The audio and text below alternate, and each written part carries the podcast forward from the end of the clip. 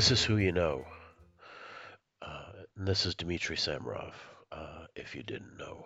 Um, for the last uh, episode of the show for the year 2022, I'm sharing uh, some readings from a work in progress. Uh, I'm not sure what the name of this book will be. Uh, it may be To Whom It May Concern, it may be Dear Blank.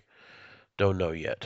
Uh, but um, reading excerpts from uh, writing them, working on is sort of a crucial part of the editing process, and I figured I would share.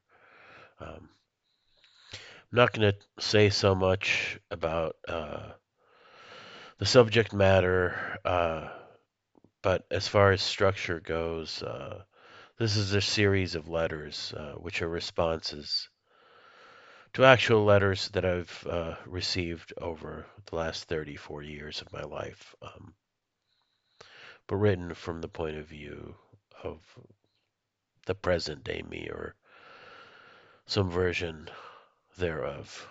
Um, I hope you enjoy it, and uh, thank you for listening to any of the episodes, the previous episodes that I've recorded. Uh, I'm not sure what I'll do with this uh, with this show in the next year, but um, stay tuned. Dear S, I spent the last few hours rereading your letters. I have them bundled together and bound with silver string in the back of a desk drawer. They followed me to a house and three apartments since we lost touch. By the time your mother called to tell me you died, we hadn't spoken a couple of years. Our friendship, if that's what it was, cost us both plenty. Two broken marriages, dozens of friends estranged, so many drunken, blurry nights and days. We only worked in counterpoint to our other entanglements. Our bonds served to torpedo the success of any connection to others. Yet we were never enough for one another. I was never what you wanted. There were times when I talked myself into believing I was in love with you. But the truth is, I was just lonely, and you were there and vulnerable, and I felt like you needed me. It wasn't physical attraction. You were every other guy's type, but not mine. My pile of letters is out of sequence. I took the time to gather yours aside from other correspondence, but didn't bother to order it. Perhaps it isn't necessary. The themes recur and recur and recur. Whatever guy you're with falls in love with you and you're shocked and put out. You can't understand why they can't just be friends without needing to fuck you. The frequency of your writing always increases when the paramour du jour is pressuring you into commitment you don't want or need. You always leave the door or window open a crack for your other admirers when things get serious with the one you're with. We get along best when you're far away, Face to face contact confuses things. In letters and phone calls, the ties that bind us can remain beautiful and clean. Dear M, I like getting postcards from your travels. I hope you find what you're looking for. I wish what you were looking for was me, but no, it isn't, no matter how much I want it to be. You can't make someone love you. It's not enough to tell them or show them if they don't feel anything in return. I know I mean something to you, but what is it? It feels faint, distant. Siberia or the Twilight Zone, maybe. It's a banishment, no matter how posh the accommodations. No way out without severing all contact. But sitting here, waiting and hoping, galaxies away from you, I can't cut the cord completely. Call me a coward or a weakling. I keep hoping your feelings will change, that you'll stop your rambling and return to me. It's so stupid dreaming to have back something that never was. But even real relationships are 90% projection. You see the one you want rather than the one you're with. You ignore the flaws and discrepancies, so long as your ideal is remotely visible when you squint. When A and I got together, she'd tell me all about her exes, how and why things went sideways.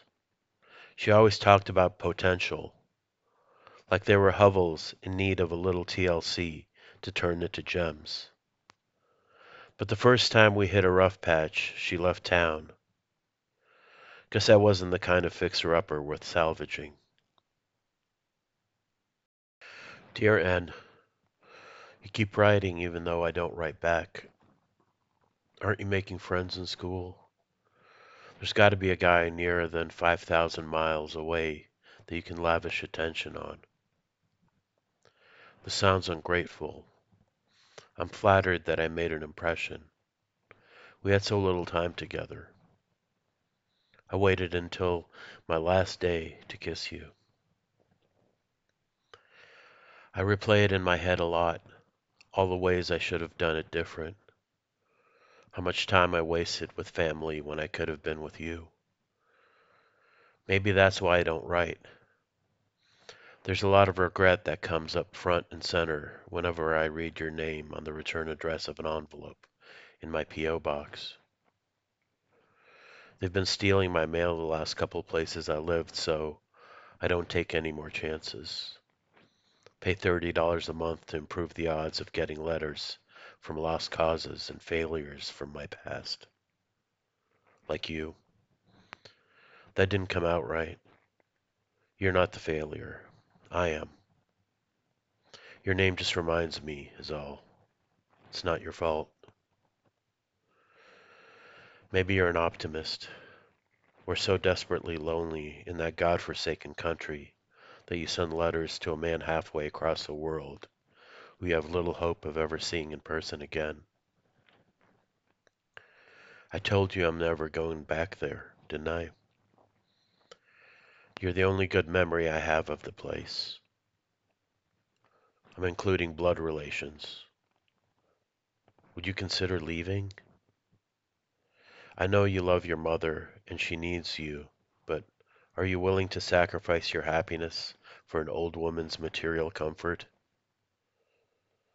Again, I know, selfish, insensitive. It's what you love about me, no? It's weird to fall for an art historian, like a cockroach falling for an entomologist. If we got together for real, would you spend our years together studying me? Squinting to determine their substance under a microscope? Would you, would you convince yourself you know what my paintings mean because you read a library full of books on the subject? Would I start to hate you for your theories and interpretations? The way you apply what your professors taught you to our life together? Would I cheat on you with your TAs at the university? Become an embarrassment to you professionally? A financial burden? I know these are daydreams because we'll never see each other again. You might write another letter or two, but you'll eventually give up. I'm not worth it.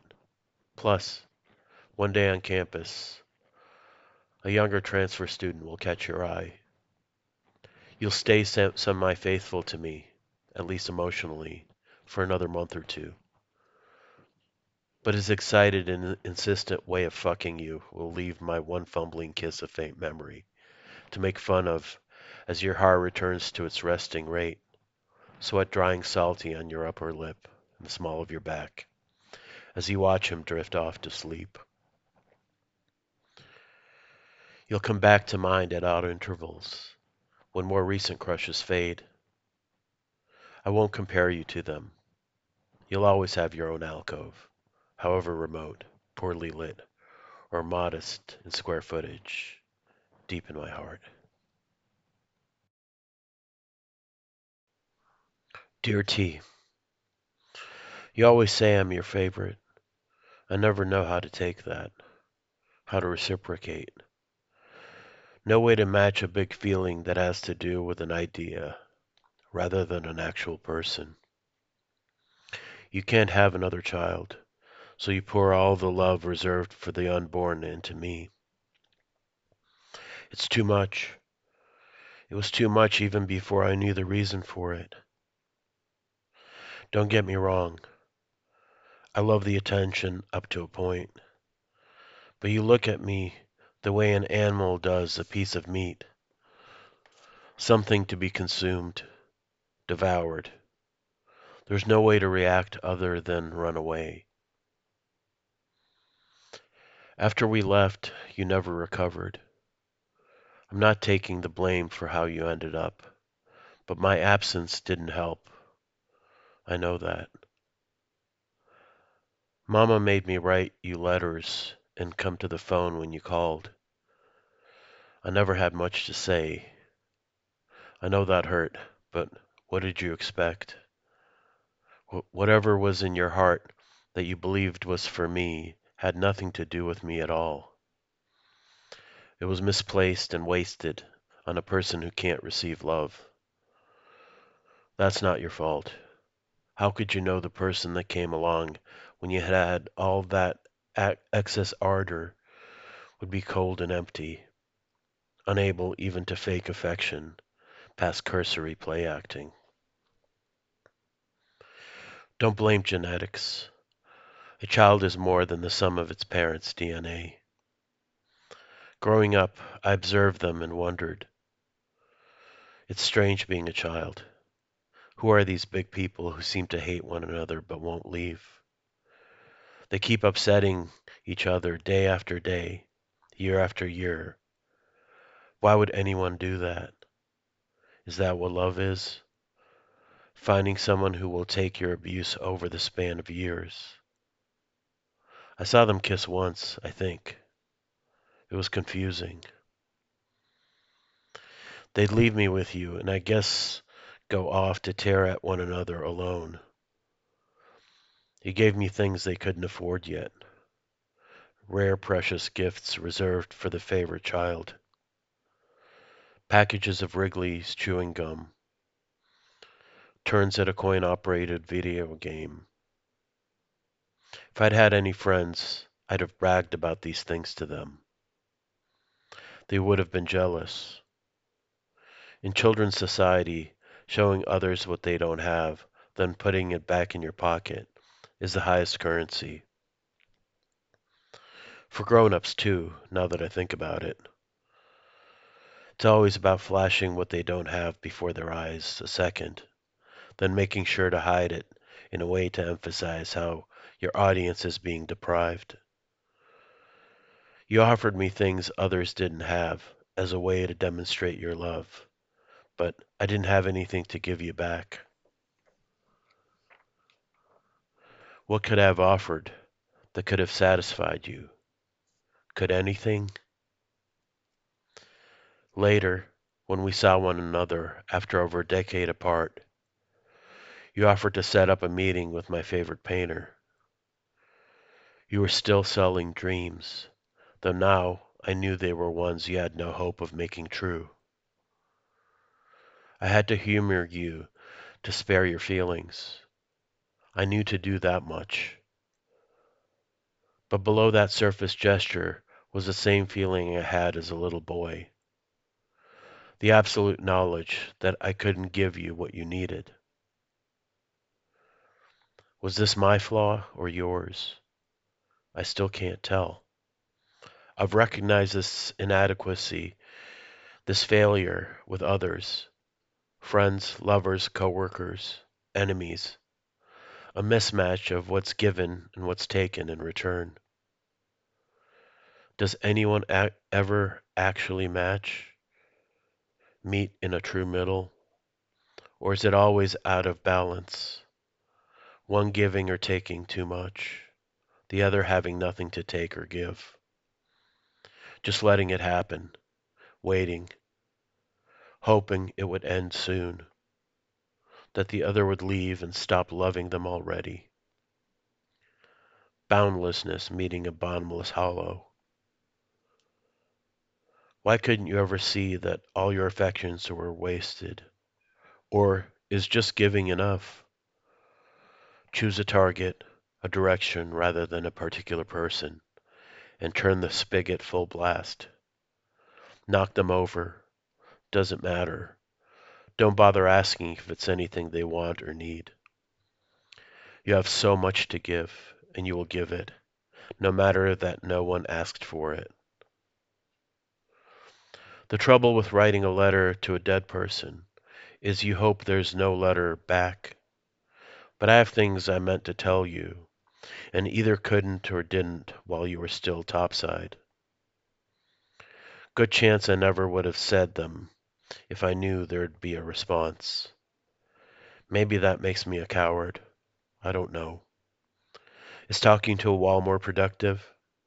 Is a wall a better ear than a corpse? Dear B, I was surprised to hear from you. It's been a while. I thought maybe we were done with each other after that last visit. People grow apart. It's what we do. Kids don't know that. They think their friends will be their friends forever. Rarely happens. Still, for all those miserable school years, you're all I had. Now I don't even remember what brought us so close. Sounds cold to type it out in ink on paper. When there are gaps in friendships, it gets hard to pick up the thread. What felt so sturdy, so permanent, now looks tired, insubstantial. I get weary trying to reconstruct whatever it was that tied me to you. Why did you write today? Are you feeling cast off by whoever you're with? Is it a cry for help? You always played so tough, but underneath the bluster, you're soft and weak. You romanticize childhood in embarrassing ways. Do you really want to go back to that kind of helplessness? All we were in charge of was what cartoon to watch or what junk food to swipe from Jaff's. You recount those awful years as if they were a paradise. I feel pity for you, if that's what you truly believe. I'll give you the benefit of the doubt and chalk up the whining and wallowing to the current breakup. When a thing falls apart, we shrink, retract into our shells, nurse our wounds. I guess your cocoon is packed with Strat-O-Matic, popcorn, and Warner Brothers cartoons. The chick walking out the door is tired of paying for your pot, tired of hearing your elaborate reasons for not getting a job, sick of indulging your monomaniacal kinks in the boudoir. But all you can think of is a nostalgic yesteryear. Dear O, I can't forget the time we took the Amtrak to New York and stayed at the Chelsea Hotel. I wanted to live out that famous Leonard Cohen line, but couldn't. We tried and tried, but I couldn't get it up, and you kept asking if we were doing it right, which didn't help. We never figured out how to have sex rather than talk about it. Wasn't until I got with a woman who knew what she was doing that I found out that the talking was a turnoff, oftentimes a deal breaker in the boudoir. I bet the guy you got with after we broke up didn't have these hang-ups. The two of you probably chattered away through the night. You'd have left Leonard and Janis in the dust, swung from the chandeliers while reciting sonnets back and forth. Not me. Say a word to me in bed and I go limp. It's still true. The mechanics of the act never became easy or natural no matter how kind and giving my bedmate was. And most of them were reservoirs of patience and understanding. Once whatever comfort level required was reached, there was rarely any problems with the equipment, but explaining that it might take five or six tries put off more than one lady. They thought I was impotent, suggested boner pills, or wondered whether I was gay or thought they were ugly. This was the furthest thing from the truth. If anything, my attraction and desire was the thing that froze me and made it impossible to perform. I psyched myself out so many times. Didn't bother acting on a feeling because of the dread that, were we to end up in bed, I'd weird her out or disappoint her. There were some good nights, but I barely remember them now. I hope you've had an easier go of it. You went off and got married, right? Maybe even had a kid. I'm sorry I haven't kept tabs. I always wish you well when you cross my mind, even if I don't follow it up with a letter or a call. Last time I was in your town, I didn't tell you. You found out from something I wrote and published about the trip. I'm sorry. It never even crossed my mind to call you. Maybe you hold me in higher regard than I hold you. Perhaps our short time together mattered more to you. You were younger. Maybe that's what it is. When we got together, you expected me to be more experienced, especially in the sack. Is it aggravating to you that I keep dwelling on this failure of mine? Makes me just like every other guy ever, no? Not the special, unique man you thought you got involved with. No matter how sophisticated, complex, deep, whatever, if your dick doesn't work when you want it to, it'll fuck you up. No way around it. I remember the time I was visiting the town we met in, and you made a pass at me. I couldn't believe it.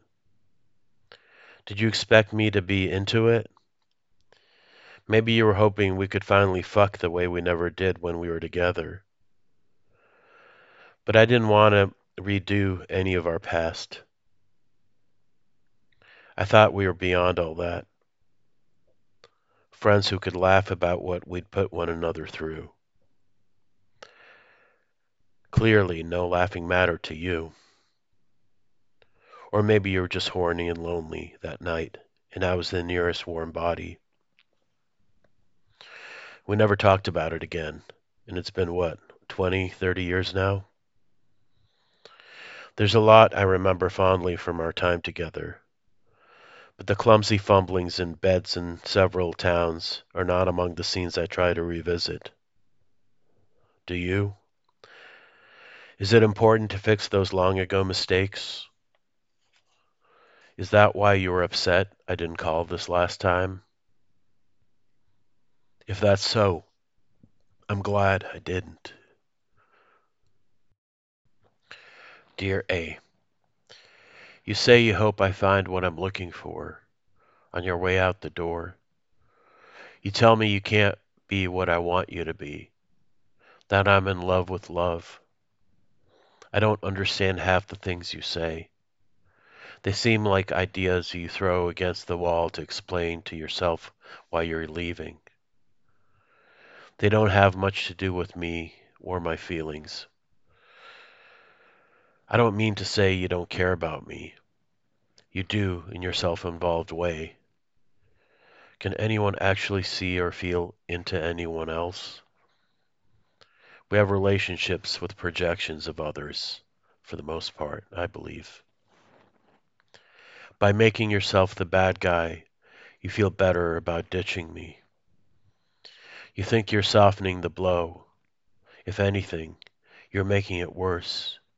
Because now, not only am I alone, but if I believe you were shit to begin with, that you don't deserve me, or whatever, I then have to admit I'm a bad judge of others. If I'm so great and smart and cool, how could I make the mistake of getting involved with someone like you? You left all the stuff that wouldn't fit into that little yellow car here with me. I have to wake up every day in this graveyard of our marriage. Some days I want to throw all your shit out the window into the backyard and make a bonfire. Will that exorcise the demons you've left in your absence? Then you call and say you miss me, but you don't want to work things out. You just want to wallow in the sadness of failure. The way you describe failing again at a relationship, this time with me, after a series of failures with other men, sounds like a setback on a resume or your goal career arc, rather than a human interaction with someone of your own species. This is failure, like a work project that didn't turn out the way you'd hoped, you're taking responsibility. The buck stops with you. Like no one else on the team could do anything to salvage the thing in the end. I've never worked in an office, so I don't have the language or training to make sense of my life, corporate terms.